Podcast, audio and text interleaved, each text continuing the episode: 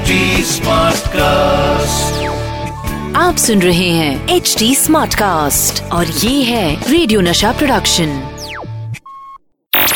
ये जानते हैं क्रिकेट का हर आसन और कमेंट्री का इनके पास है फुल राशन। आ गए हैं none other than Atul Vasan.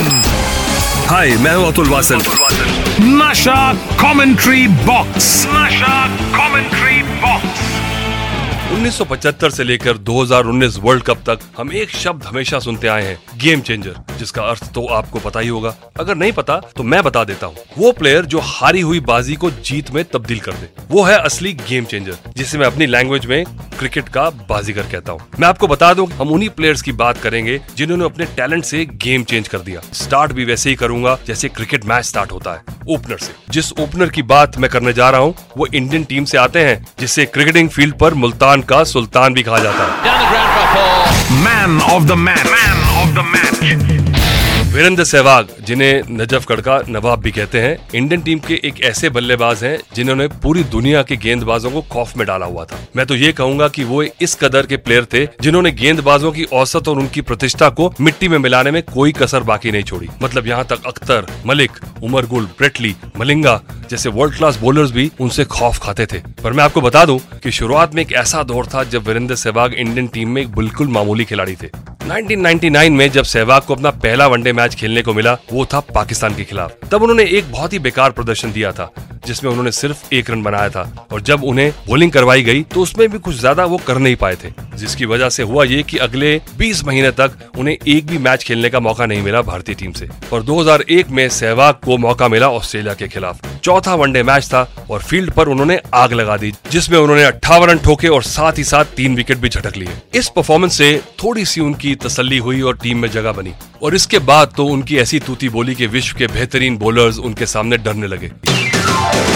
View मेरा व्यू मेरा वीरू जब भी बैटिंग करने आते थे तो उनका एक मंत्र होता था सुनिए पहले आप उनके ही मुँह से। बाहर की बोलो को ज़्यादातर या तो छोड़ो या मारो क्योंकि उसको डिफेंस करने का कोई फ़ायदा नहीं। हाँ और क्या? यही कारण है कि इन्हें टेस्ट मैचेस में सबसे फास्टेस्ट ट्रिपल सेंचुरी लगाई है और ओडीआई मैचेस में डबल सेंचुरी लगाई है। पर इस मैच के बारे में बात नहीं करने वाला हूँ। मैं तो उस मैच के बारे में बात करूँगा जब इन्होंने न्यूज़ में सनसनी मचा दी थी। चलिए लेकर चलता हूँ आपको सीधा न्यूजीलैंड हैमिल्टन के ग्राउंड पर जहाँ 2009 में मैच हो रहा था इंडिया और न्यूजीलैंड के खिलाफ। जहाँ न्यूजीलैंड की टीम ने टॉस जीतकर पहले बैटिंग करने का फैसला किया और पहले खेलते हुए न्यूजीलैंड की टीम ने 270 रन का टारगेट दिया था, जिसके बाद इंडियन ओपनर गौतम गंभीर और वीरू ने ओपनिंग की थी। और भाई साहब, मुझे नहीं पता कि वीरेंद्र सहवाग कौन सा दूध पीकर आए थे। उन्होंने उनसठ गेंदों में सत्तावन रन ठोक दिए और जब उन्होंने साठवा गेंद खेला तो कुछ यूँ हुआ।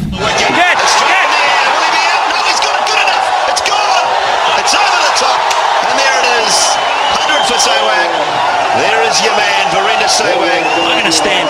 The hell with it. Just fantastic. Fastest ODI 100. उन्होंने 60 बॉल में मारे 103 रन जो कि इंडियन टीम से फ़र्स्ट फास्टेस्ट सेंचुरी थी और उनकी इस धाकड़ पारी की वजह से इंडिया तो जीती ही, पर उन्होंने वर्ल्ड मीडिया में सनसनी मचा दी थी चलिए आगे आपको इनकी कंट्रोवर्सी के बारे में बताता हूँ जहाँ पर ये अपने कोच से पिटने वाले थे Caught behind. behind. कभी टीम इंडिया को बल्लेबाजी में तूफानी शुरुआत देने के लिए वीरेंद्र सहवाग आते थे, भले ही आज वो टीम इंडिया में मौजूद ना हो, लेकिन वीरेंद्र सहवाग ने अपने क्रिकेटिंग दौर में एक ऐसी पहचान बनाई है जिसे आज भी हर क्रिकेट फ़ैन याद करता है। वीरू जब छक्के मारते थे तो दिल बाग बाग हो जाता था, पर जब वीरू आउट होते थे तो बहुत गुस्सा आता था। पर एक दिन इनके बैटिंग कोच को भी बहुत गुस्सा आया वीरू पर, जब वो आउट हो गए। ऐसा हुआ था 2002 इंग्लैंड में। नेट वेस्ट ट्रॉफी चल रही थी, जहाँ पर इंडिया श्रीलंका के खिलाफ खेल रही थी, और आगे क्या हुआ, वो आप वीरू पाजी से ही सुनिए। देखिए जॉन राइट ने मुझे समझाकर भेजा था, केवल 200 रन चेज कर रहे श्रीलंका के खिलाफ। आप आराम से खेलना, हम कहा सुनने वालों में थे?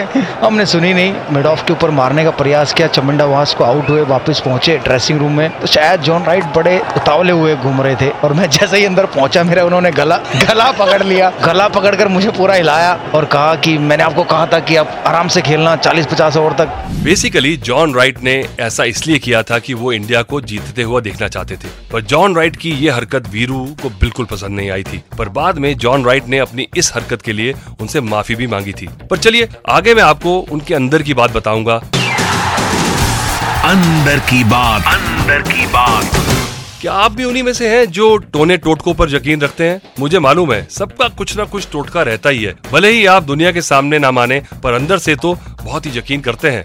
अब वीरू को ही ले लीजिए। पहले अपने धमाकेदार इनिंग से देश पर छाए हुए थे और आजकल अपने ह्यूमर की वजह से सोशल मीडिया पर सिक्सर्स लगा रहे हैं। अगर क्रिकेटर्स में सबसे खुश मिजाज प्लेयर्स की बात की जाए तो सबसे पहले वीरू का ही नाम आता है। और मैं उनके बारे में बात करूँ तो क्रिकेट के मैदान पर भी जब भी वो प्रेशर में होते हैं तो वो उसे भी इस कदर एंजॉय करते हैं कि क्या बोले। वो प्रेशर के टाइम में फ़ील्ड में गाना गाए पाए जाते हैं। सहवाग के मुताबिक वो ऐसा इसलिए करते हैं, बताओ वीरू भाई, क्यों करते हो? देखिए यार, मेरा मानना ये था कि जो भी नया बैट्समैन आता है, वो वैसी प्रेशर सिचुएशन में आता है बैटिंग करने मतलब अंदर क्या हो रहा है बॉल स्विंग हो रहा है सीम हो रहा है। तो अंदर लाओ, जब वो अंदर आता है तो उसको कंफर्टेबल कर दो कि कुछ भी नहीं हो रहा है, मस्त है, सब कुछ ठीक है, माहौल अच्छा है।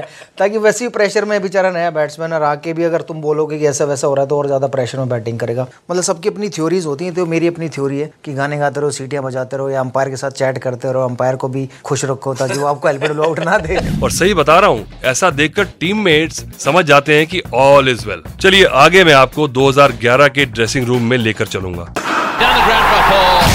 Dressing room tales dressing room tales अब जिस पल की मैं बात करने जा रहा हूँ वो एक ऐसा मोमेंट था जिसे हम इंडियंस कभी भी अपनी ज़िंदगी में भुला नहीं सकते। 2011 वर्ल्ड कप फाइनल और जब धोनी ने छक्का मारा था और हमने सुना था